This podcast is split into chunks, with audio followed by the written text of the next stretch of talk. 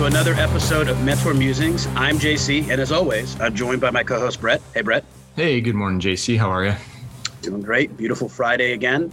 So, uh, Brett, this is kind of an interesting subject. When founders start their businesses, um, they come from a, a, myriad of backgrounds. You know, some of them uh, may have a, a, wealth and a depth uh, of experience um, on, on the business side. Others may be taking their first step into the business world with their venture.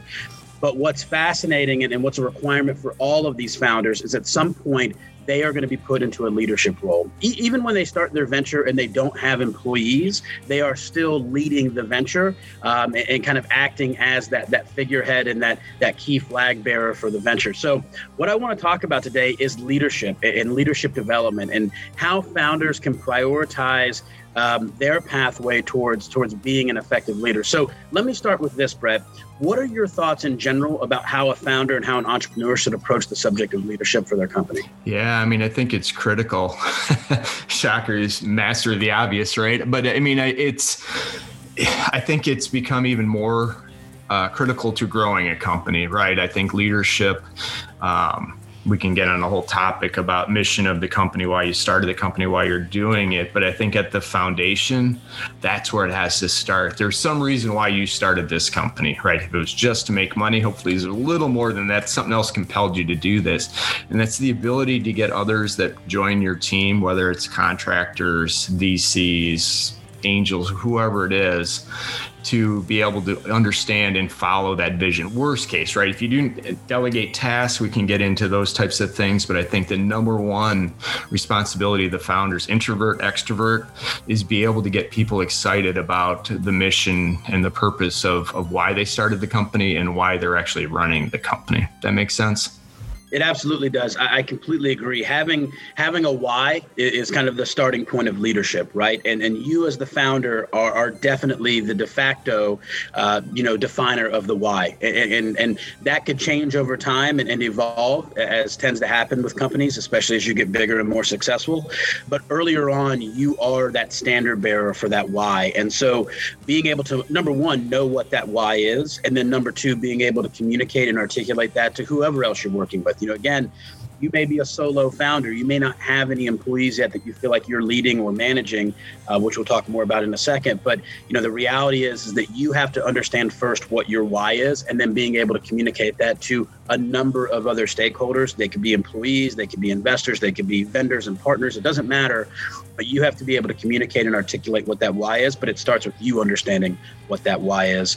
Let me let me shift a little bit, Brett. I want to talk about leadership and management and how a lot of times uh, we all tend to kind of commingle these terms you know, I think it's really important. We're talking about leadership, and, and you don't have to have employees to be a leader, but to be a manager, to be an effective manager, you do, you know, typically have, you know, some type of, of reporting infrastructure. So, you know, I'm curious, in your experience, do you think founders tend to commingle those terms, you know, as much or more than say others, or or do you think they have an ability to kind of separate those two out a little bit more, you know, because yeah, they're, all they're the kind time. of multiple cycles? Didn't mean to interrupt you there, JC. I, I think it's all the time. I think it's not just in the entrepreneurial world. I think it's in the the uh, enterprise and corporate as, as well. We we do confuse those two or use them interchangeably, and they're really not. I mean, to me, as what I've learned over the last you know six to twelve months of the the leadership setting the vision for the company it's not optional, right? Whether you're an introvert or not, that is going to be your job going forward. Nobody else can replicate what you're doing. Um, and we probably get another talk about the rise of the inbound CEO and it ties to content, but being able to set the vision and the, the for that company you have to be able to do it. Now, when it gets to the management of people, that's where you can bring in somebody else that complements you that can run and manage folks and they're comfortable doing it, they're good doing.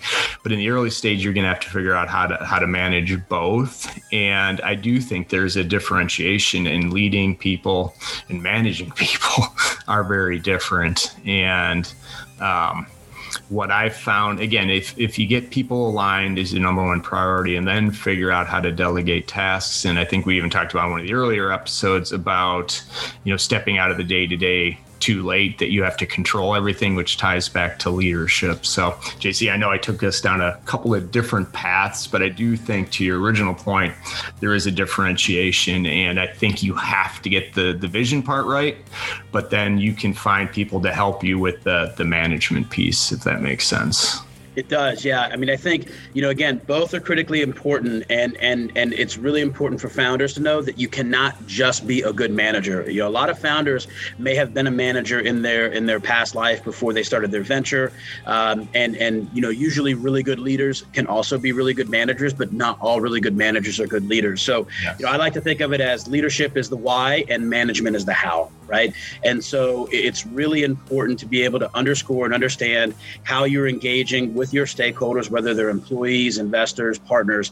Um, and, and yes, managing the why with them is important, but really communicating, I'm sorry, uh, managing the how with them is important, but communicating the why is really critical. And, and you'll notice the types of conversations that you're having uh, on the leadership side should focus more on making sure that they understand and articulate back to you, you know, what is the mission and, and purpose of what you're doing. You know, look to build those those those kind of walls that you can talk to and say, hey, you know, what do you think we're here to do and, and how are you interpreting what our mission is and then seeing how they respond to it? And if that's in alignment with what you've you kind of feel and articulated then that's great. And if it's not you know then you should really prioritize re-engaging them. So so again look for leadership to solve the why and then look for management to address the how yeah, and I think even if we take this a, a, bigger picture, bigger step, right, that the company's now growing, it's starting to scale.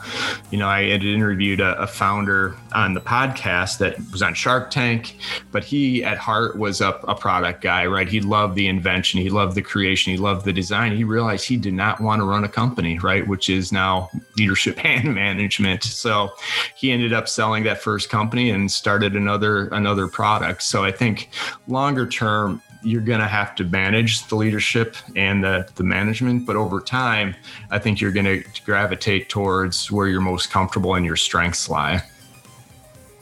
Very well said, Brett. All right, everybody. Well, well, good luck with your ventures. Good luck leading your ventures. Thank you for tuning in. Please subscribe, like, comment.